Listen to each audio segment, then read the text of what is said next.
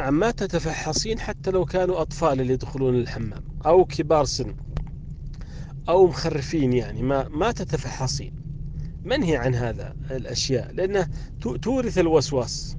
فالإنسان يبقى على ما هو عليه على على على على, على طبيعته كذا. يعني إن رأى إن رأى نجاسة غسلها ما رأى نجاسة ما هو مأمور بالتفحص. حتى ملابسك أنت تلبس ما أنت مأمور بالتفحص. يعني ملابسك الداخلية السراويل والكذا. يعني ما, ما هو إنسان لازم يتفحص أو يعني لا بل مو ما أقول مو لازم بالعكس منهي عن التفحص هذا لأنه يورث يورث الإيش يورث الوسواس.